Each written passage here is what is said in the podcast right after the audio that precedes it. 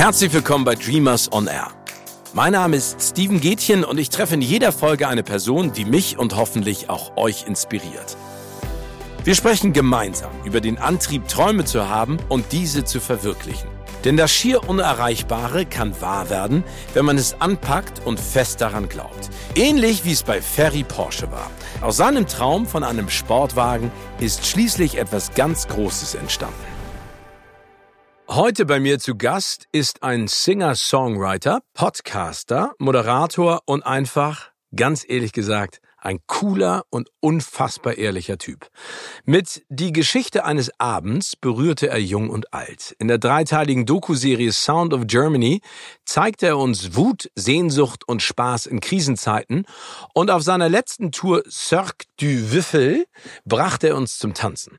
Zweimal wöchentlich drehen wir unsere Bluetooth-Boxen wieder auf, um ihm und Böhmi zuzuhören und ich freue mich jetzt sehr, dass er uns gleich von seinen Träumen und bestimmt auch noch ein bisschen mehr erzählen wird. Herzlich willkommen, mein lieber Olli Schulz. Hallo lieber Steven, was für eine schöne Begrüßung. Aber ich bin es nicht anders gewohnt von dir. Vielen lieben Dank für die netten Worte. Ich könnte das jetzt alles zurückgeben, aber wir wollen ja noch ein bisschen Inhalt heute, ein bisschen Content geben. Ja, wir machen Danke für die Einladung. Immer gerne. Wir machen einen separaten, eine separate Podcast-Folge, wo wir beide uns äh, schöne Komplimente machen. Die heißt dann Honig ums Maul einfach. Honig ums Maul ist auch geil. Du, in diesen ja. Zeiten kann man das ab und zu mal gebrauchen, finde ich. Ne? Wo so sich zwei Leute einfach eine Stunde lang gegenseitig erzählen, wie gerne sie sich mögen, ohne negativen Vibes. Das ist eigentlich eine schöne Idee. Finde ich auch eine schöne Idee. Machen wir gleich immer, das kann ja immer so ein, so ein kleiner Anhang sein für fest und flauschig. Und jetzt eine Special-Folge Honig ums Maul. Mein lieber ähm, Olli, wovon ja. hast du als Kind geträumt? Gab es da etwas, was dich so ein bisschen angetrieben hat oder waren das unterschiedliche Träume? Du meinst also die, die Kindheitsträume, nicht die, die du in der Nacht hast, sondern die Sehnsüchte und Träume, wenn genau. ich das richtig sehe. Ja, ich habe davon ich habe relativ früh davon geträumt, Leute zu unterhalten. Tatsächlich, das war eine meiner ersten Wünsche, Träume, die ich hatte, nachdem ich ähm, von meinen Urgroßeltern bei Bananenwilli, das ist ein Restpostmarkt in Hamburg, also Quickborn, immer Kassetten mitbekommen haben, wenn die da waren, so von Fips Asmussen, Frank Zander oder auch Otto Walkes. Und ich glaube, eine meiner ersten Träume war es wirklich auf einer Bühne zu stehen. Das hört sich jetzt sehr kitschig an, weil ich mir diesen Traum jetzt irgendwie erfüllt habe, aber es war einer meiner ersten Träume. Und hast du dir da immer vorgestellt, dass du entertain willst? Also du hast es ja gerade gesagt, äh, Otto Walkes, Stand-up-Comedian, Frank Zander ja auch in der Hinsicht, aber dann haben sie auch äh, Songs geschrieben. Also war das für dich das Entertainment an sich oder wolltest du vielleicht eher singen oder eher Witze erzählen? Es war eine Mischung aus allem. Ich konnte das gar nicht so richtig damals definieren. Also ich rede jetzt wirklich davon, als ich sehr klein war, sechs, sieben, acht Jahre alt. Und bei uns gab es zu Hause, bei meinen Urgroßeltern jedenfalls, den blauen Bock und all diese Sendungen, wo diese ganzen Leute aufgetreten sind, die heute schon tot sind. Und es war ja eine Riesenparty in meiner Erinnerung. Einer moderiert, die Leute kommen da, ah, dann gibt's volkstümliche Musik, dann gibt's Schlagermusik. Ich fand das musikalisch alles nicht so stark, aber ich war begeistert davon, wie man damit Menschen begeistern kann. Und dann habe ich zu Hause, glaube ich, irgendwie die Sessel und die Sofa Sofa. Das war die ersten Sachen bei meinen Urgroßeltern so umgebaut zu so einer Art Bühne und habe dann so ein Lied auf Kassette angemacht und bin dann so ins Wohnzimmer marschiert und habe gedacht, da sitzen so Leute vor mir, für die ich eine Show mache. Ah, cool. Und äh, ja, also, das war, das, das war, und dann habe ich gedacht, oh, wenn dann wirklich mal irgendwann keine, wenn du mal irgendwann nicht für Möbelstücke moderierst, sondern für Menschen, dann hast du es geschafft. Aber haben dich denn deine Großeltern dann auch unterstützt? Haben sie sich dann mal hingesetzt und gesagt, so, ey Olli, das ist gut, mach das? Mm, nicht so richtig. Ich glaube, da waren die schon damals zu alt für. Ich musste da, ich bin da leider sehr spät erst äh, gefördert worden äh, von meinen Klassen. Äh, Lehrern, von meiner Klassenlehrerin und meinem Klassenlehrer, die erkannt haben, dass ich auch im Unterricht nicht aufhören konnte zu reden und mich dann zum Moderator des Schülerfernsehen gemacht haben. Ach Quatsch, okay, das heißt, da hast du schon angefangen zu moderieren, aber du hast ja auch schon relativ früh angefangen, eigene Songs zu schreiben. Also war das sozusagen mhm. deine Leidenschaft, dich darüber so ein bisschen ähm, auszudrücken? Also äh, Songs, was waren das für Songs? Ja, die, Lieder kamen ein bisschen später. Die Lieder kamen erst mit 15, 16, 17, wo ich angefangen habe, dann so Musik zu machen. Also die ersten Wünsche waren wirklich, Leute zu unterhalten, also Entertainment zu machen, sowas in der Art. Ich fand diese Leute immer, die man da im Fernsehen gesehen hat, denen die Leute zugejubelt haben, irgendwie immer cool. Und äh, die ersten Songs waren natürlich so Quatschlieder, die man geschrieben hat. Über Zombies, die einen nachts besuchen und sowas alles. Also sehr viel Gaga-Songs war es dann, die ich gemacht habe. Aber, Aber äh, Aber ähm, die, also die, die, der, der große Traum, auf die Bühne zu gehen und Leute zu unterhalten, das war einer meiner ersten Träume, gefolgt natürlich von dem Traum, Fußballtorwart bei der deutschen Nationalelf zu werden, weil ich dann auch mit acht in Fußballverein gekommen bin und ganz kurze Zeit das Gefühl hatte, ich bin richtig gut im Tor. Und dann hat sich das gelegt, dieses äh, gute Gefühl, äh, gut im Tor zu sein? Ja, ich war nicht ehrgeizig genug. Mein Fußballtrainer hat gesagt, ich habe super Reflexe wie eine Katze, aber ich bin der einzige Torwart, der in Zeitlupe fallen kann. Und, und irgendwann hab ich, hat er mich dann ins Mittelfeld gestellt, weil das ist das Allerschlimmste. Da kam ein anderer, der war besser im Tor als ich. Und dann musstest du deinen Platz abgeben und dann bin ich ins hintere Mittelfeld gekommen und ich war nicht so beweglich, aber wenn Leute gegen mich gelaufen sind, dann sind die umgefallen. Also ich war gut für die Abwehr. Ich wurde auch der Baum genannt später dann. Der Baum, aber ein Baum bewegt sich ja nicht. Das heißt, du hast ja immer nur gestanden und gewartet, bis jemand in dich reinläuft. Auch schön. Also der Baum war dann später mein Spitzname. Das waren die goldenen 80er Jahre, als es die ganzen Schnacks auch noch gab, wie wenn du nicht hart genug geschossen hast den Ball, das hat der Trainer gerufen über den Platz. Der verhungert ja, da muss ja eine Scheibe Brot hinterherwerfen, damit der Ball ankommt. Also was. Du hast eben gerade gesagt, dass deine Klassenlehrerin dich motiviert hat, so ein bisschen vielleicht auch deiner Leidenschaft oder deinem Traum zu folgen. Ähm, was haben die denn gemacht? Oder was hat deine Klassenlehrerin gesagt, dass dich das motiviert hat, dann auch ins also Entertainment der, der, der zu wechseln? Klassenlehrer erst. Klassenlehrer. Wir hatten, wir hatten ja. eine Klassenlehrerin und einen Klassenlehrer und ähm, der hat auf alle Fälle dafür gesorgt. Also wir waren damals, das ist ganz witzig, dass du mich darauf ansprichst, beim letzten Weihnachtszirkus bei Fest und Flauschig, dem Podcast von Jan Böhmermann und mir, haben wir uns gegenseitig unsere ersten Gehversuche im Fernsehen gezeigt. Mein allererster war eine von Steffen Seibert, dem ehemaligen Regierungssprecher, äh, moderierte und produzierte Einspieler beim Hamburger Journal, wo er über unsere Schule berichtet hat, dass wir die erste Schule waren mit einem sogenannten Schülerfernsehen und ich war der Moderator. Das kann man sich, wenn man möchte, auf YouTube angucken. Olli Schulz erste Fernsehaufnahmen oder so heißt das. Und da waren wir dann im Logo, das ist diese Kinderfernsehsendung im ZDF gewesen, sind, haben ein paar Preise gewonnen, waren bei RTL, sogar, also bei all diesen Sendern und haben dort irgendwie uns vorgestellt als die erste Schule mit einem Schülerfernsehen, was selber produziert wurde und in der Pause gemacht wurde. Und da habe ich ähm, wirklich sehr viel meinem Klassenlehrer Herrn Garde zu verdanken, der dafür gesorgt hat, dass ich da ganz viel moderieren konnte und auch ganz oft auf der Bühne stand. Auch auf der Klassenreise war das so, dass ich so eine Art Otto-mäßige Show abends machen musste. Alle saßen da rum und dann meinten meine Klassenlehrer, mach doch mal irgendeine Show heute Abend. Das waren die einzigen Anweisungen. Ich war so zwölf, dreizehn, habe dann alles zusammengesucht vom Fußball Ball mit irgendwelchen Sachen und habe dann so eine Art Gagshow auf der Bühne gemacht, so Viertelstunde, 20 Minuten. Aber geil, dass du dich ja. das getraut hast. Hattest du da keine Selbstzweifel oder hattest du da äh, keine Angst vor? Also das Schöne ist ja, wenn ich dich sehe und treffe mhm. oder sehe, was du auch machst, du wirkst immer so total furchtlos. Also oder oder wirkt das nur so? Na, das ist diese Überwindung, auch einfach das zu machen jetzt, auch wenn es mal unangenehm ist. Ich, also das ist ich glaube, das kann ich. Ich glaube, ich habe genau wie alle anderen eine Menge Scham in mir, eine Menge Unsicherheit, aber ich äh, bin manchmal bereit, das zu überspringen und dann zu sagen, jetzt machst du das einfach. Ich meine, das war ja damals auch, mal ganz ehrlich, jetzt im Nachhinein nicht so einfach, sich so auf so einer Filmpremiere zu betrinken für Joko und Klaas und da so rüber zu laufen sich und sich in diesen Zustand reinfallen zu lassen, weil jeder, der mal Alkohol getrunken hat, weiß, nur wenn man Alkohol trinkt, ist man ja nicht gleich nur betrunken, sondern es gibt ja auch Menschen, also ich kenne das jedenfalls, ich habe immer so eine Vernunft in in mir auch. Also es ist immer ich, dieses Zwiegespräch mit dir selber. Was machst du da? Das werden irgendwann Leute sehen. Das habe ich ja auch wie alle anderen. Aber ich kann das manchmal besser ausschalten, sage ich mal, diese Stimme im Kopf. Und dann muss das sein. Dann finde ich das auch gut, wenn man sich überwunden hat, eine unangenehme Sache zu machen am Leben. War dieser Moment, als du dann auf der Bühne gestanden hast und auch deinen 20-minütigen Stand-up abgeliefert hast, derjenige, bei dem du gesagt hast, ey, das macht mir so einen Spaß, was ich hier machen darf. Mhm. Das ist das, was ich auch in Zukunft auf jeden Fall jetzt weitermachen möchte? Ja, das war's. Das war auf alle Fälle so ein Moment, wo ich gemerkt habe, ey, das ist richtig cool. Und ich habe das immer schon gemocht, Leute zum Lachen zu bringen oder zu unterhalten. Das war schon immer, habe ich mich berufen gefühlt, ein bisschen das zu tun. Auch bei, bei, bei Partys oder früher, wenn in meiner WG eine Menge los war, habe ich irgendwie gedacht, oh, jetzt komme ich mit der Gitarre und unterhalte die einfach, ob die wollen oder nicht. Und ich bin dann da rein und habe die alle zwei, drei Stunden bespaßt. Einfach für mich auch selber und bin dann wieder gegangen. Und dann gab es Leute, die sind öfter zu uns gekommen, nur damit ich, damit ich die Gitarre auspacke und so 20 Minuten oder eine Stunde oder zwei Stunden Freestyle. Dazu muss ich aber sagen, dass ich dann damals natürlich wie viele, ich glaube, du hattest das nicht so, du bist gleich, äh, du bist da anders, aber ich habe, glaube ich, dann diese Selbstzweifel gehabt und gedacht, ach Fernsehen, verrätst du dich, machst du das und sonst was. Ich komme ja aus so einer Indie-Musikszene, weißt du, Steven, was ich damit sagen will? Du bist ja, deswegen meine ich so, es gibt ja so Leute, die müssen alles hinterfragen, ist das gut? Und so einer war ich. Und das hat deswegen so lange gedauert, bis ich die ersten Schritte wirklich im Fernsehen und auf der Bühne gemacht habe. Das hat eigentlich viel zu lange gedauert. Aber ich finde auf der anderen Seite, also ich hinterfrage ja auch vieles, was ich mache und ob ich es richtig mache und, mhm. und was ich hätte anders machen sollen. Ich glaube, das ist ganz wichtig, oder? Dass man. Aber bereust du, aber es gibt, bereust du irgendwas, wo du denkst, ah, das hätte ich jetzt lieber nicht gemacht? so viele Jobs. Nein, Hast du also es häufig? Nee, ne? Du weißt ja genau, was du willst, meine ich. Ich wusste das nicht immer so ganz genau. Naja, ich, also ich habe auch schon Sachen gemacht, bei denen ich im Nachhinein sage, wenn die mir jetzt nochmal angeboten werden würden, würde ich sie nicht machen. Aber ja. also es ist nicht so, dass ich zurückgucke und sage, oh Gott, warum, wieso, weshalb? Ist mir peinlich. Ich glaube, das darf man auch gar nicht machen.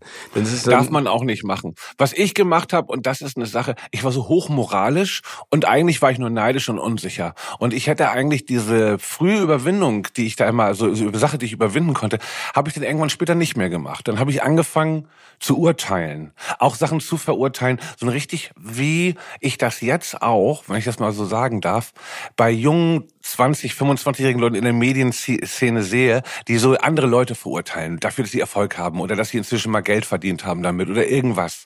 Und man ist ja immer in so einer, wenn man anfängt mit irgendwas, will man das ja immer den anderen beweisen. Den zeige ich das jetzt den Leuten. Ja. ja? Und wenn du dann das geschafft hast, dann willst du auf einmal diesen Leuten, die dich eigentlich dazu motiviert haben, Respekt zollen. Dann kommt diese Phase des, oh, er war für mich. Aber am Anfang sind ja alle Leute im Business Arschlöcher und denen willst du es einzeigen. Du bist ja viel besser als die. Das denkt man so, sag ich mal, so, so, so überheblich ist man ja in seiner Jugend manchmal auch und denkt, den zeige ich es allen. Aber irgendwie haben sie auch nicht verdient und eigentlich ist man aber nur Angst und hat auch ein bisschen Neid und da ist voller Angst und traut sich nicht so richtig was zu machen.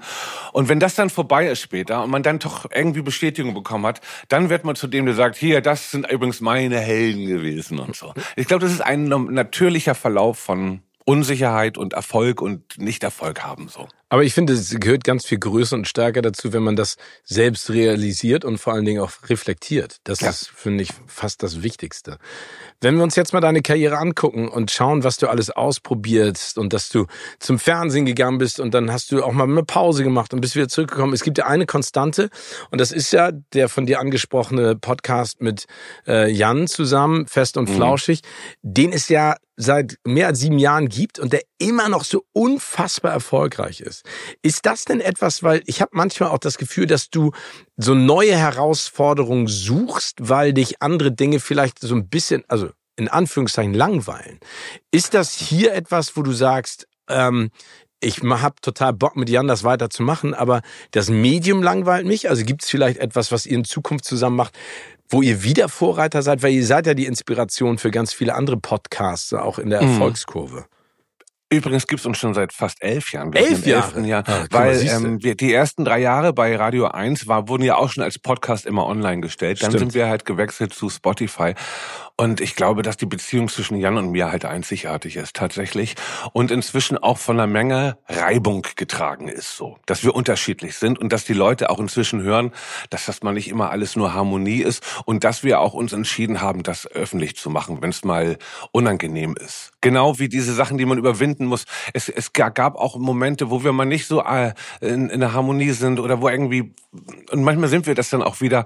Und ich glaube, dass die Leute, die uns hören, diese konstante und auch diesen Unterton und das alles inzwischen sehr lieben und wir für die Leute so vertraut geworden sind. Ich weiß nicht, ich kann das sehr schwer sagen, wie gut wir noch sind. Ob wir früher besser waren, wie gut wir sind, aber wir haben sehr viele Hörer und Hörerinnen und es macht immer noch Spaß. Es ist aber auch so, dass ich glaube, dass ich weiß, dass irgendwann bald vielleicht mal die Zeit gekommen ist und wir das Ding erstmal ad acta legen müssen. So und dann überlegen, ob wir noch mal irgendwann das wieder zusammen machen oder jeder für sich was macht. Weil elf Jahre, zweimal die Woche mit der gleichen Person zu reden, Steven, das ist der komplette Wahnsinn eigentlich. Das ist Haben der wir Wahnsinn. auch neulich festgestellt.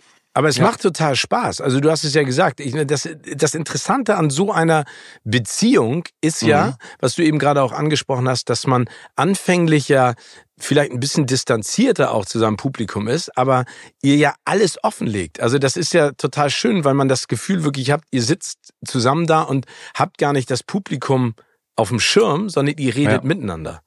Also das muss ich, kann man auch ganz kurz diesen Mythos ein bisschen entkräften, weil sowohl Jan als auch ich nie über unsere wirklichen Privatleben oder wie es bei uns privat aussieht, äh, groß geredet wird. Also das haben wir ausgeblendet, aber es gibt ganz viel trotzdem an Gefühlen und Innenleben, was wir dazu äh, preisgeben und das kriegen die Leute auch mit. Also ich meine, es ist, wird auch immer viel Quatsch geredet. Jan mit seinen Patchwork-Families erzählt er immer und ich bin immer irgendwo gerade im Schweigekloster und erzähle irgendwas. Manche Leute können dem auch nicht mehr ganz folgen. Was ist jetzt Wirklichkeit und was ist Dichtung bei uns? Und ich glaube, da haben wir uns ganz gut zusammen eingeschossen in so eine Melange aus Wahrhaftigkeit und Irrsinn, sage ich mal. Ihr habt ja zum Podcast gibt's ja auch noch eine Musikplaylist äh, namens ja. Fidi und Bumsi. Ähm, yes. Und da veröffentlichst du ja auch häufiger mal KünstlerInnen, die eher unbekannt sind. Wenn ja. man sich jetzt mal deinen Werdegang auch anschaut und vor allen Dingen die Möglichkeit, die du diesen KünstlerInnen ja auch gibst, was würdest du denen grundsätzlich denn raten, auch heutzutage im Musikbusiness Fuß zu fassen? Weil es wird ja nicht unbedingt einfacher.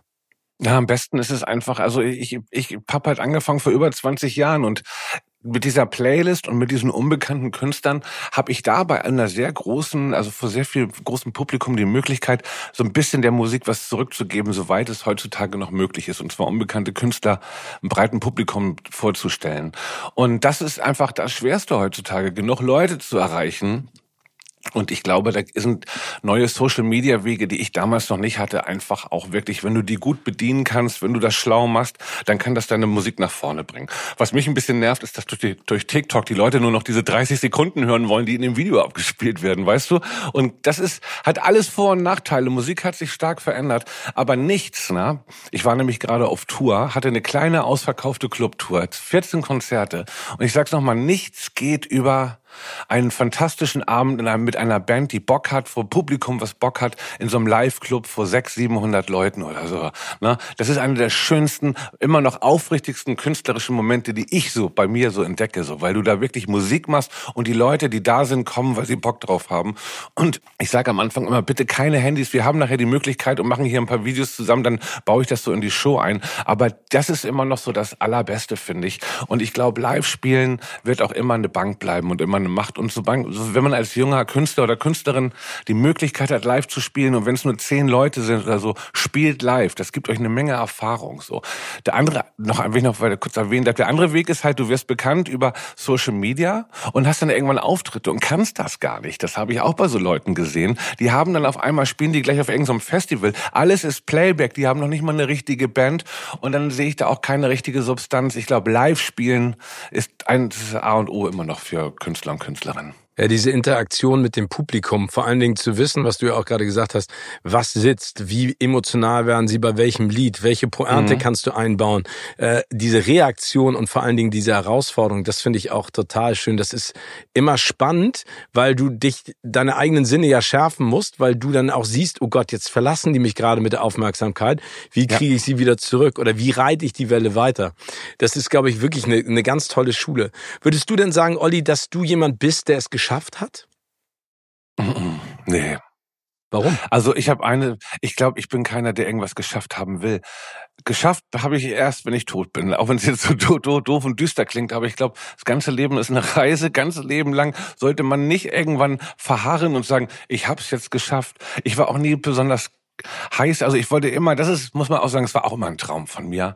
Es war ein Traum, mit dem, was du liebst, deine Miete zu zahlen und vielleicht deine Familie zu, ähm, vernähren zu können. Und das ist mir gelungen. Und das ist vielleicht das Schönste, was in meinem Leben ich sagen kann. Also von was beruflich und so von Träumen, die ich erfüllt habe. Ich hätte gerne mal ein perfektes Album aufgenommen, finde ich, habe ich noch nicht gemacht. Ich habe ein paar sehr gute Songs gemacht, auf die ich stolz bin. Ich hätte gerne vielleicht ein paar Sachen mehr gemacht in meinem Leben oder so. Bin ich mit allem zufrieden, so von meinem Output her und auch äh, einigen Entscheidungen bei mir. Aber ähm, dass ich das geschafft habe, so viele Leute zu begeistern, dass ich davon leben kann und das auch wirklich mit großer Leidenschaft mache und die Leute, die da kommen, auch merken, dass ich das immer noch gerne mache, das, das macht mich sehr glücklich. Du hast es gerade angesprochen, du wünschst dir noch das perfekte Album zu schreiben. Du hast ja schon viele Songs geschrieben. Ich habe gerade ein Album aufgenommen, das kommt im Winter raus. Es gibt ein Lied auf dieser Platte, das davon handelt, dass ich sehr oft nicht die Version geworden bin oder auch nicht. Die, ich weiß nicht, kennst du das auch? Hast du nicht auch ein Bild von dir im Kopf, wie du ja. als der Typ bist, der du so gerne sein möchtest? Ja. Und den man auch in seiner als Jugendlicher oder so ist ist man der immer, der man sein möchte geworden? Ich bin es nicht immer. Manchmal wäre ich es gerne. Manchmal wäre ich gerne die bessere Version von mir, die ich nach der ich die ich in meinem Kopf als Bild in mir trage. Weißt du, was und ich das so ist ein Song, finde? sehr persönlicher Song auf der Platte. Ja, und ich finde es total spannend, dass du das gerade ansprichst, weil ich erinnere mich noch, als ich dann in der in der Schule ein Austauschjahr in Amerika gemacht habe, mhm. dass das dass ich ganz viel Angst davor hatte, aber dass es so wahnsinnig befreiend war, weil ich war 15 und du hast ja bis zum 15. Lebensjahr deinen Freundeskreis, deine Eltern, deine Familie und die alle haben ja ein bestimmtes Bild von dir. Mhm. Und dann gehst du mit 15 irgendwo hin, wo dich kein Mensch kennt. Und zum allerersten Mal konnte ich so sein, wie ich dachte, wie ich bin. Weißt du, was ich meine? Also nicht, Total. dass ich sonst anders bin. Und das ist es auch. Genau das ist es. Du hast die Chance, irgendwo auf irgendeiner Plattform deines Lebens komplett neu sozusagen anzufangen. Und das hast du irgendwann nicht mehr, umso älter du wirst. Ja. Was ich halt geil finde, ist, wenn ich die Möglichkeit habe, zehn Tage oder zwei Wochen alleine in Urlaub. Und wenn man irgendwo hinfährt in der Stadt oder so, wo man noch nie war, Airbnb-Wohnung. Ich mache das so, wenn ich schreiben muss. Zur, zur letzten Platte war ich in Italien, so zehn Tage, in, und habe mich dann in Florenz einfach so eine Airbnb-Wohnung bei neben in der Nähe vom Dom. Bin morgens da frühstücken gegangen, wie so ein Einheimischer. Keiner kannte mich. Und das, das befreit einen manchmal von der Last seiner eigenen Person. Wenn du dich so kurz mal anders geben kannst oder dich frei fühlen kannst, so, ne? Und ich finde, das, äh, das ist das Schöne an Reisen oder auch wenn du alleine unterwegs bist, so, ne? Und du kannst an dir selber ein bisschen feilen. Also ja, stimmt. Dich, ja. Nee, du hast ja zum ersten Mal die Möglichkeit, auch so mal ein bisschen in Frage zu stellen, welche Entscheidungen du gefällt hast und welche Charakterzüge jetzt gerade sich vielleicht mehr Bahn brechen als andere und ob das mhm. so richtig ist. Aber ist das für dich die Möglichkeit auch Ideen zu finden für Songs, für dein Bühnenprogramm, für andere Sachen? Also, dass du dich so ausklingst sozusagen an einen Ort, ähm, wo du der sein kannst, der du, der du bist, beziehungsweise wo du nicht von außen beeinflusst wirst? Der Sänger von Tool, auch wenn er ganz andere Musik macht als ich, hat's mal gesagt, zum Kreativsein, go out of your comfort zone. Und das ist ja wirklich so. Also ich meine, wenn du jetzt in Florenz in der Airbnb-Wohnung bist, bist du auch in der Comfort Zone vielleicht, aber du bist vielleicht dann doch nochmal in einer anderen Umgebung. Also raus aus dem, was dein Alltag ist. Das hilft unheimlich, finde ich, um ein bisschen kreativ zu sein oder auch einen anderen Blick auf Sachen zu kriegen. Welchen Traum hast du dir zuletzt verwirklicht? Ähm, Zuletzt verwirklicht habe ich mir, ich habe jetzt gerade tatsächlich ähm, die Woche auf dem Hausboot in Hamburg verbracht. Boah, die ich ist schön. Ja Hausboot. Da war ich auch mit dir mal drauf. Und ich muss sagen, das Hausboot hat nicht mehr nur Glück gebracht eine Zeit lang, da war mit viel Ärger verbunden ja. und mit vielen verschiedenen Kann Sachen. ich dazu kurz was sagen? Schaut ja, euch bitte einmal die Doku an. Die gibt's immer noch bei Netflix zu sehen. Die gibt's noch, ja. Sensationell. Also das, was du und Finn da für ein Tal der Tränen durchlaufen seid, beeindruckend. Aber es ist ganz ist, toll, das Hausboot. Ja, es ist ganz toll. Wir wurden auch natürlich für, für diese Doku nicht nur gelobt, sondern viele haben gesagt, ähm, die haben ja selber nur da so Leute jetzt engagiert und so. Ey, wir hatten nie gedacht, dass das einfach so ein Ausmaß hat, dass da irgendwie Stahlträger geschweißt werden und Wände hochgezogen werden. Also wir sind ja keine Leute, die das, also ich jedenfalls nicht selber machen können. Und wir sind davon ausgegangen, wir renovieren das ein bisschen schleppen die alten Sachen raus und die neuen rein. Und das wurde ja zu einem kostspieligen, großen Projekt mit viel Ärger. Dann war mein äh, Partner auch noch ein bisschen in der Öffentlichkeit wegen anderen Sachen. Und ich dachte, das Boot, ah, ist das jetzt alles so eine gute Idee gewesen. Aber seit diesem Sommer, ja, auch für letzten Sommer auch schon, habe ich da so schöne Zeit drauf. Auch mit meiner Familie oder mit Freunden. Und es ist wirklich mein kleiner Safe Space geworden. Und ich hatte mich nie so richtig, weil da so viel Stress war, über dieses Boot gefreut. Ups, jetzt bellt gerade mein Hund im Hintergrund. Hintergrund. Der hier, Juri, hallo Juri. Weil es geklingelt hat an der Tür. Aber ähm, ich bin da jetzt, ich bin Besitzer eines Hausbootes an der Elbe und ich kann jetzt jeden Tag hier irgendwie in der Sonne sitzen, unten im Studio Musik machen. Das ist eigentlich alles, das ist eigentlich ein unglaublich großer Traum, den ich dir mit erfüllt habe, ja. Das ist toll, ich habe das auch direkt vor Augen. Äh, Olli, ich würde gerne eine kleine Rubrik mit dir machen. Ähm, mhm. Was wäre, wenn? Also das heißt, ne, ich stelle dir eine Frage und du antwortest einfach wie Alright. aus der Pistole geschossen. Pistole geschossen. Was wäre, wenn deine Band eine Stunde vor Konzertbeginn abspringt? Kann ich sagen, dann spiele ich alleine. Und ist, kein ist das Problem. schon mal passiert? Nö, aber es war mal so, dass mal ein Gitarrist bei mir ähm, zu alkoholisiert auf der Bühne war, sag ich mal. und ich musste ihn dann runterschicken und dann war ich so genervt, habe den Rest der Band auch runtergeschickt. Das war bei der Kieler Woche und habe dann den Rest des Konzerts alleine gespielt. Und ich muss sagen, ich habe so viele Konzerte alleine gespielt. Ich traue mir das ohne weiteres zu. Das weiß meine Band auch.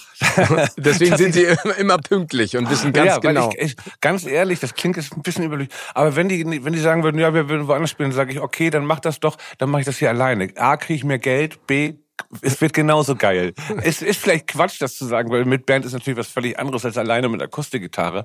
Aber ähm, das passiert auch nicht, glaube ich nicht. Ich habe eine ziemlich gute Band und wir machen das schon sehr lange zusammen. Was wäre, wenn, und den haben wir gerade bellen gehört, Juri auf einmal mit dir sprechen könnte? Boah, das wäre unheimlich. A und B wäre das wahnsinnig nervig, weil der Typ ist so futterfixiert. Ne? Also das wird hier dauernd, das, wird Diskussion geben. Schweineohr, bitte noch ein Schweineohr. Ich so, Juri, du hattest heute Morgen schon zwei kleine Knabbersticks. Und dann würde er mit mir diskutieren, wie so ein Kind sagen, aber ein kleines Schweineohr geht doch noch, oder? Also und dann würde er mir immer wieder, weil er weiß, dass er, dass er immer, ich habe diesen Hund ja über so Dog Rescue, so eine Rettungsstation. Der kommt ja aus Rumänien und die Videos von Juri, der früher Joachim hieß, bevor wo ich ihn Juri genannt habe, wie er in diesem Zwinger in Rumänien ist mit 50 anderen Hunden. Das ist immer noch auf YouTube anzugucken und das treibt mir immer noch die Tränen in die Augen. Und wenn er dann immer dieses Video anmachen könnte, auch noch Juri, dann würde er wahrscheinlich immer noch mal ein Schweineohr extra kriegen, weil es ist wirklich herzergreifend. Ich hoffe, er wird nicht anfangen, weil er ist auch ein melancholischer Hund. Der wird auch viel, viel deepes Zeug reden und mich runterziehen. Also liebe Grüße an Juri. Lieber bellen, an, anstatt zu reden. Lieber bellen als talken, ja. Was würdest du machen, wenn du eine neue Karriere einschlagen müsstest? Ui, einen, was ich beruflich dann machen würde. Mhm. Ah, also als Ella, auf alle Fälle würde ich dann doch nochmal versuchen, das Ausland, im Ausland irgendwas zu machen. Bootsverleih oder so. Ich finde sowas cool. So drei, vier Boote organisieren, ganzen Tag am Strand sitzen und irgendwelchen Leuten hier, den, hier, nimm das Boot. Oder Skifalle. Also irgendwas Entspanntes würde ich auf alle Fälle machen. Und ich würde irgendwas gerne machen, wo viel Sonne ist. Vielleicht ein, Bootsverleih in Florida. Oh, ist das, also wäre das dein Traumort, Florida? Nee, nicht, nicht Florida, auf gar keinen Fall. Aber was weiß Costa Rica. Costa Rica zum Beispiel, Faultierparadies. Da oh. gehöre ich hin zu den Faultieren. Oh, ich, hast du, es gibt so eine geile Doku über Faultiere. Ähm, die von äh, Weiß.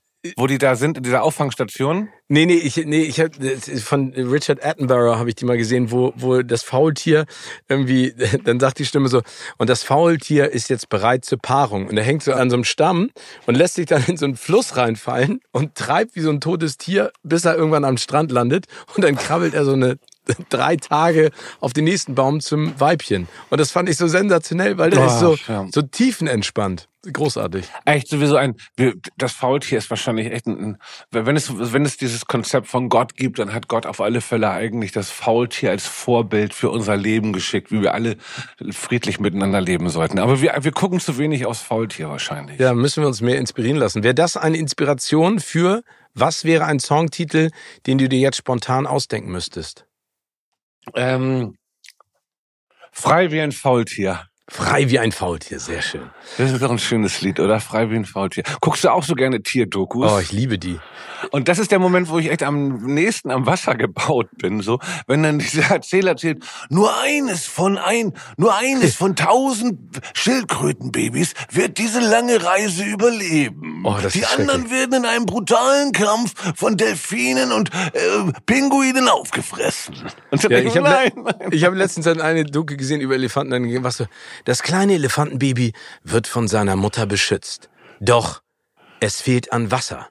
Wird das kleine Elefantenbaby die lange Reise zur nächsten Wasserquelle schaffen?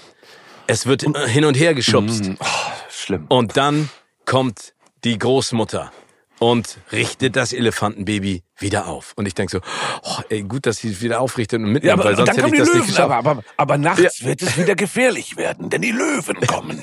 Oh nee, ich mach das auch nicht. Das macht mich auch fertig. Da bin ich auch, ich drehe da. Ja, voll fertig. Und dann ist es ja auch manchmal so inzwischen. Früher hat man immer gedacht, oder so wie im Fernsehen liefen die Dogus, da hat das Elefantenbaby immer überlegt. Aber inzwischen ist es ja auch so, dieses Elefantenbaby wird die Strapazen, wahrscheinlich die Nacht, ne, wird diese Nacht nicht überleben. Die Hyänen kommen. Und du denkst du, oh bitte, kann das die Elefantenbaby diese Nacht bitte überleben? Ja, finde ich auch.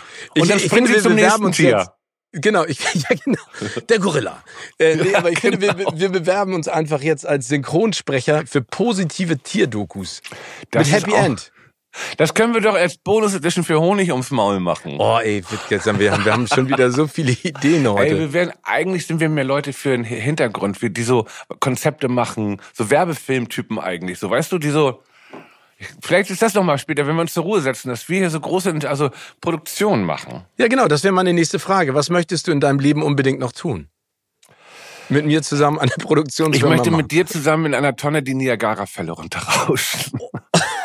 Ey, die ganz, würde, also jetzt mal die, die Frage, ne? Was würdest Ja. du machen? Würdest du äh, in den Weltraum fliegen wollen? Würdest du so wie James Cameron in den Marianengraben tauchen oder Mhm. mit mir in einer Tonne die Niagara-Fälle runterrollen?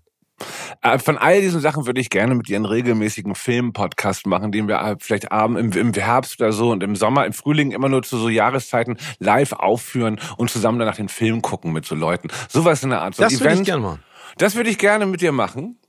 Aber ähm, von den anderen Sachen, ich habe ich hab absolute Platzangst, deswegen ist Tonne Niagara-Fälle nicht gut, aber ich würde auch niemals nach unten in den Mir- äh, Ma- Marianengraben tauchen wollen. Ich auch nicht. Echt. Ist auch keine Herausforderung für mich.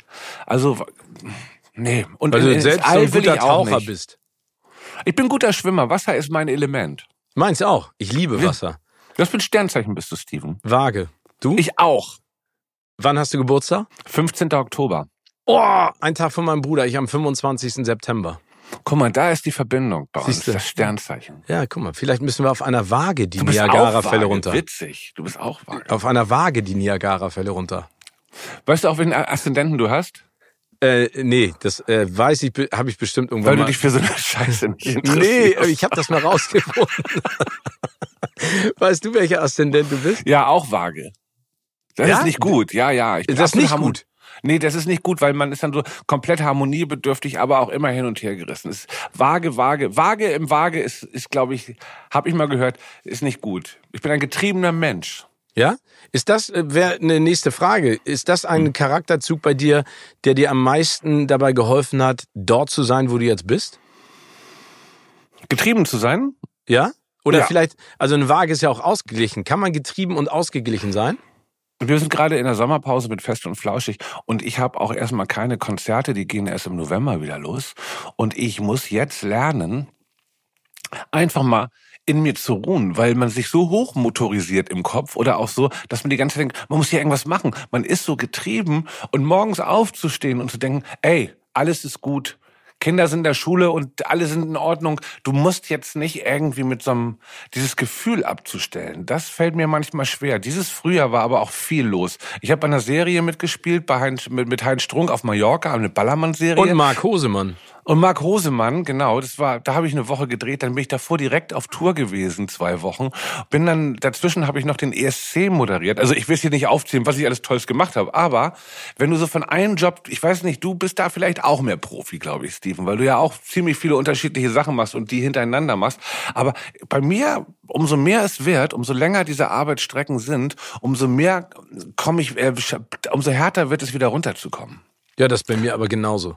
Also ich Dass muss dir ganz ehrlich sagen, ich bin auch ein machen muss. Getriebener leider. Das ist auch doof. Das ist aber so ein bisschen auch, äh, äh, sag ich mal, unserem Business geschuldet, weil du ja ein, ein Freigeist und Selbstständiger bist, so wie ich, dass man immer das Gefühl hat, wenn du jetzt nichts tust, dann verpasst du vielleicht eine Chance und daran sich zu gewöhnen, um mal runterzustarten, das ist, kann ich gar nicht. Leider. Ja, das muss man aber können. Ne? Ja. Das, äh, das, ich schaffe das, wenn ich auf meiner hier auf meiner Chakra-Matratze liege. Also diese mit den Dingern im Rücken. Benutzt du sowas auch? Nein, ich, ich lieg immer auf so einem Nagelbrett. Sowas in der, oh, du bist wie die authentisch, also authentisch, wie die es in Indien machen. Ne? Ja, genau. Okay. Nee, du hast eine Chakra-Matratze. Und da, Ja, das, ich weiß nicht, das heißt so ein Ding, Ja. was wo, der, wo Ja. der Rücken gut durchblutet wird und im Nacken, da lege ich mich 20 Minuten rauf. A, ist das gut für die Rückenschmerzen, also gegen die Rückenschmerzen Ja. und B, ähm, finde ich da so zu mir. Dann mache ich mir so ein bisschen meditative Musik an Okay. und denk mir einfach mal, was ist eigentlich der Grund, warum du so gehetzt bist? Gibt es irgendwas? Gibt es irgendjemand, dem du noch was beweisen musst? Gibt es irgendwas, was jetzt von dringender Notwendigkeit ist, was jetzt gerade gemacht werden muss? Nee, du musst jetzt zu dir kommen. Und dann rede ich so mit mir selber, so wie ich gerade ins Mikro rede, tatsächlich ungefähr. Und penne dabei irgendwann ein. Aber du kriegst keine Antworten auf die Fragen. Nee, ich muss, die Antworten habe ich ja schon. Ich mache mir dann, so. also erstmal rede ich so und dann gebe ich mir selber die Antworten, weil ich weiß es ja eigentlich alles. Ich muss es nur in mein Bewusstsein nochmal reinprügeln. Das, du bist bestimmt auch so ein Kandidat, wenn du dir mal eine, eine Massage gönnst, mhm. schläfst du bestimmt auch direkt ein. Voll. Ich sofort. auch. Ey, das ist so schlimm, weil ich schlaf dann ein, hab dafür Geld bezahlt und wach dann auf und dann sagt der Masseur oder die Masseurin, und wie hat's Ihnen gefallen? Und ich weiß ehrlich gesagt nicht, ob ich überhaupt massiert wurde oder ob die Person rausgegangen ist. Fies für die Person. Aber du musst natürlich sagen, großartig. Ja, genau, großartig. Ich bin sofort eingeschlafen und die haben sich dann tot gemacht. Ähm, Außer bei einer Thai-Massage. Oh. Die ist so schmerzhaft, da wird man nicht, äh, da schläfst du nicht ein. Nee, da, oh nee, da würde ich gern einschlafen. Aber das, das geht gar nicht, wenn die mich so verbiegen. Eieiei. Würde ich nie vergessen, dass ich das mal für eine, den Vorgänger von Fest und Flauschig, also eine Radiosendung, die ich eine kurze Zeit mit Joko Winterscheid gemacht habe, da sind wir beide in die Thai-Massage gegangen. Da gibt's auch noch absonderliche Fotos und wurden jeweils von zwei Thailänderinnen jeder so auseinandergenommen, so, also an den überall durchgeprügelt und hier und da, dass es wirklich wie Sport war danach, dass man so Muskelkater hatte von der Massage. Aber ich hatte eine Körperhaltung, wie ich sie seitdem nicht mehr hatte. Äh, und das Witzige ist ja, mhm. Joko ist ja nun wirklich sehr schmerzempfänglich. Ne? Also ich ja. kenne niemanden, der tollpatschiger ist als Joko. Den kannst du irgendwo hinstellen und kannst alle Eventualitäten vorher geplant und gemacht haben. Er verletzt, er verletzt sich, trotz, trotzdem. Er verletzt sich trotzdem. Und ja, den bei einer Thai-Massage zu sehen, oh, das hätte mir großen Spaß gemacht. Schick dir mal ein Foto. Ich habe irgendwo noch die Fotos. Schick ich dir mal. Oh ja, zu. bitte, bitte. Einfach ja, so für dunkle Regentage kann ich mir die mal angucken und mich freuen. Sind wirklich witzig. Die suche ich dir raus. ähm, ich würde dir vor unserer nächsten Rubrik gerne noch mal eine private Frage stellen. Von welcher bekannten Person hast du zuletzt geträumt? Von welcher bekannten Person habe ich zuletzt geträumt? Ich habe von Mickey Rogue geträumt, weil oh. ich den abends auf Instagram gesehen habe und der irgendwie, also der ist ja so faszinierend. Das war ja mal einer der ganz großen Schauspieler in den 80er Jahren, der eine wirklich einen guten Film nach dem anderen gedreht hat. Und unfassbar war, attraktiv auch. Ne? Unfassbar Will. attraktiv. Also neuneinhalb Wochen war jetzt aber gar nicht der Film, den ich so gesehen habe. Das war ein, äh, aber äh, kennst du noch, ähm, wie heißt denn der noch, mit der Pate von Greenwich Village? Ja. Oder ähm, im Jahr des Drachen oder dann gab es auch Angel, Heart. Angel Heart. Ja. Und also der hat da Barfly auch, die ja. Bukowski-Verfilmung, der hat wirklich einen Knaller nach dem anderen gemacht. Ich fand sogar Harley Davidson in The Marlboro Man mit Don Johnson gut. Aber danach ging es dann los, dass er irgendwie die Bodenhaftung verloren hat. Angefangen hat, sich zu operieren, als Catcher lange Zeit auch, glaube ich, wirklich aktiv war.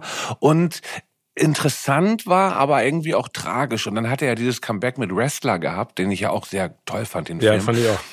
Und ich habe irgendwie geträumt, dass ich in der U-Bahn bin, in der überfüllten, alle stehen so ganz eng an eng und irgendwo in der Ecke sitzt Mickey Rogue und ich weiß aber nicht, wo das war. Und dann sitzt er mit Kopfhörern da und hat irgendwie einen Discman in der Hand. Das ist ein paar Tage her, da habe ich davon geträumt. Und ich habe nur von ihm geträumt, weil ich ihn vorher in irgendeiner Insta-Story gesehen habe und wieder geschockt war, wie der inzwischen aussieht, beziehungsweise fasziniert war.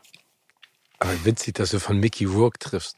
Tri ist einer von den Typen, es gibt so Schauspieler oder auch Leute, die mich mein ganzes Leben begleiten. Zum Beispiel Nicolas Cage. Als ja. ich äh, 1990 Wild at Heart oder 91 im Kino gesehen habe, war das für mich so mindblowing, dass ich alle Filme mit Nicolas Cage sehen musste bis zu dem Zeitpunkt. Und alle Filme, die er gedreht hat, bis Leaving Las Vegas, der 1995 rauskam, für den er auch einen Oscar gekriegt hat, alle Filme kenne ich, bis er irgendwann angefangen hat, jetzt diese Random Eminem zu werden und nachdem er ein Superstar war, ja, dann irgendwann auch alles vorbei war und irgendwie einen Film nach dem anderen gedreht hat, weil er, glaube ich, hoch verschuldet ist. Aber so die ersten Filme von Birdie, von äh, Kuss des Vamp äh, Vampires Kiss, auch die unbekannten Filme kenne ich alle. Ich habe diesen Typen abgöttisch als Schauspieler geliebt damals. Ich finde ihn aber immer noch, also das Spannende ist, der war ja gerade im Kino mit diesem Renfield, ne, mit dem, mhm. mit Nicholas Holt. Ich finde ihn ja immer noch großartig. Ähm, und ja. wenn du dir mal Interviews durchliest, der ist mit ihm, von ihm, der ist einfach durchgeknallt und crazy. Aber ja. einer, der ja mit einer so unfassbaren Leidenschaft immer noch seinem Job nachgeht und mit so einer akribischen Vorbereitung. Ich finde ihn immer noch toll. Ich bin mal gespannt, ob da noch mal so ein Leaving Las Vegas in den nächsten Jahren dabei ist, wo er noch mal zeigen kann, wie geil da eigentlich ist als Schauspieler. Hast du Pick ne? gesehen? Ja. mit, mit seinem Schweinchen, das äh, entführt wird, ne?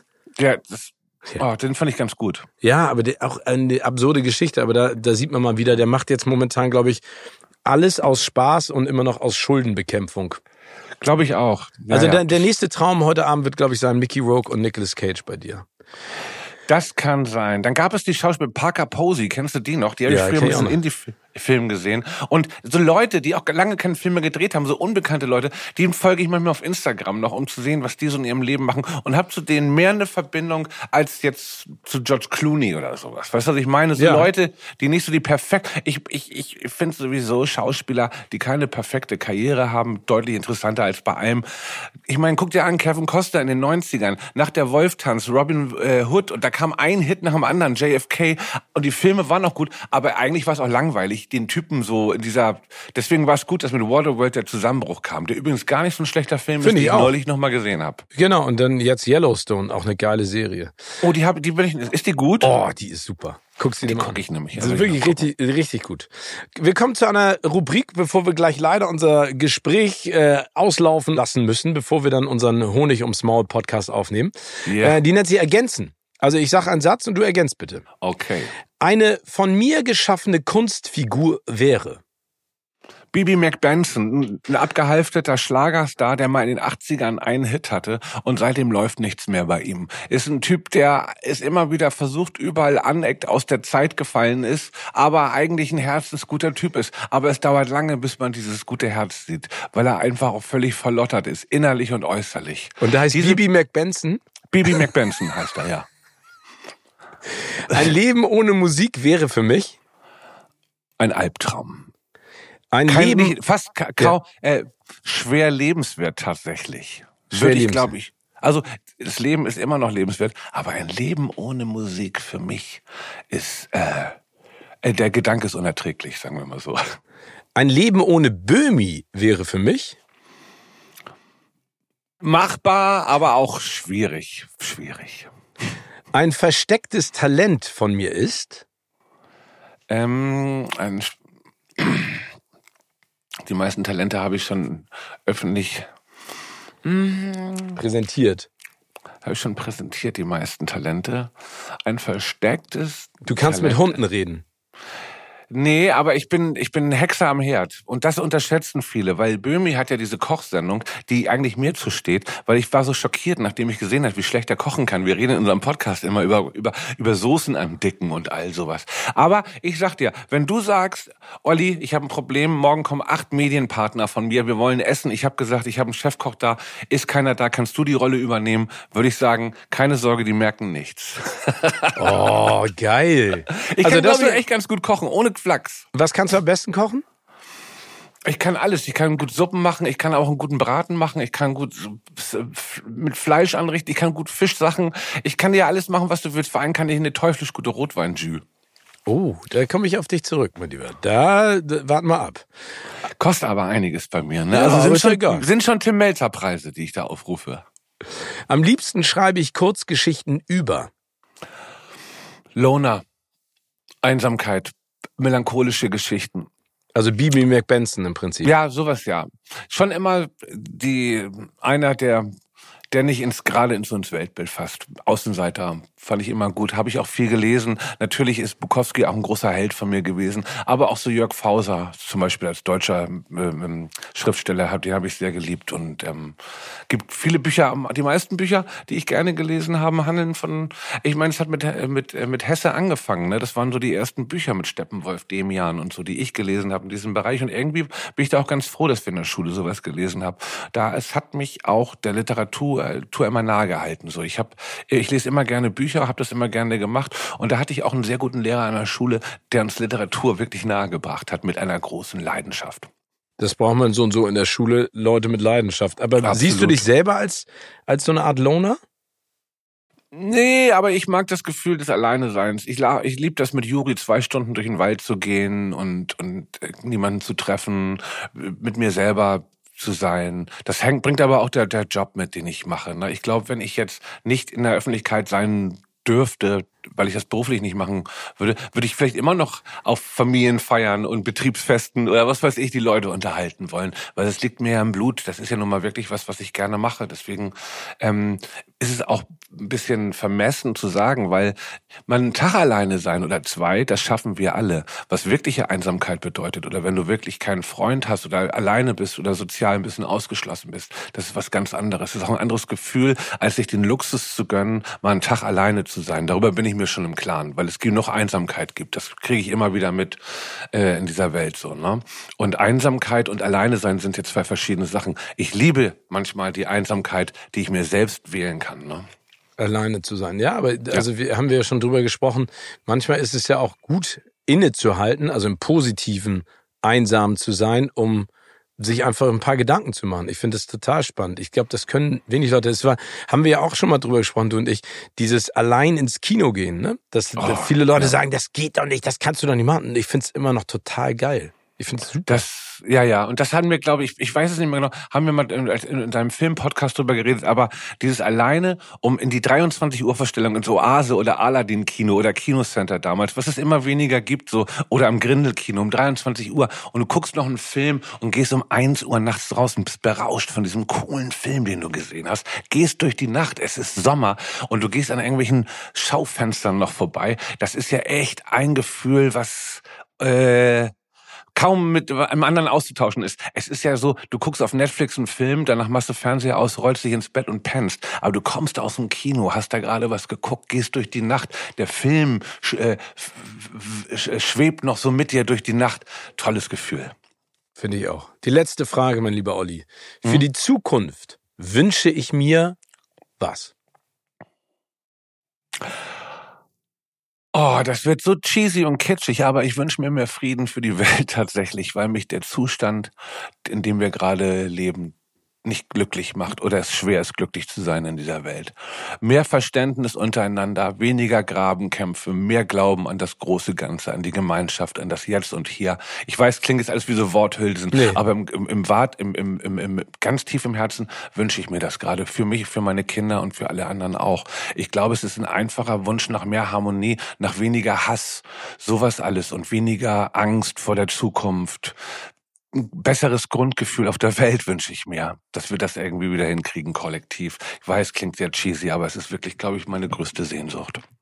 Ich finde, das ist ein ganz toller Abschlusssatz oder ein ganz tolles Abschlussplädoyer für das, was wir alle uns, glaube ich, gemeinschaftlich wünschen. Und ich würde gerne noch was hinzufügen. Ich hatte auf äh, einer Premiere, die ich letztens moderiert hat, war Katja von Garnier an meinem Mikrofon. Mhm. Und ich habe sie gefragt, äh, äh, wohin sie reisen, wohin sie gerne reisen würde, in die Zukunft oder in die Vergangenheit. Sie hat gesagt, ich würde gerne 20 Jahre in die Zukunft reisen, weil ich weiß, dann ist alles besser. Dann haben wir die technischen Mittel, die wir haben und die künstliche Intelligenz, die jetzt so verschrien ist, genutzt, um unsere Welt einen, zu einem besseren Platz zu machen, ja. was all die Probleme angeht und vor allen Dingen, was unsere Gesellschaft, unser gesellschaftliches Miteinander angeht. Und das fand ich so schön, dass jemand mal positiv mhm. nach vorne guckt, anstatt negativ, dass ich das total unterstütze, was du auch gerade gesagt hast. Ich wünsche mir das auch. Ich hoffe, dass Katja von Garniers Worte auch äh, in die Realität äh, einfließen werden und dass es so sein wird. Mein lieber Olli, es war mir wie immer ein großes Fest und ich mir freue auch. mich, wenn wir unsere paar Ideen vielleicht in der einen oder anderen Art und Weise mal umsetzen und hab weiterhin viele schöne Träume, auch von Mickey Rourke und Nicolas Cage und, äh, und so viel Erfolg und, und genieß deine Sommerpause. Unsere große Stunde kommt noch. Vielen Dank für die Einladung. Alles Gute, Steven, ja? Bis ja. bald. Bis bald. Tschüss. Tschüss.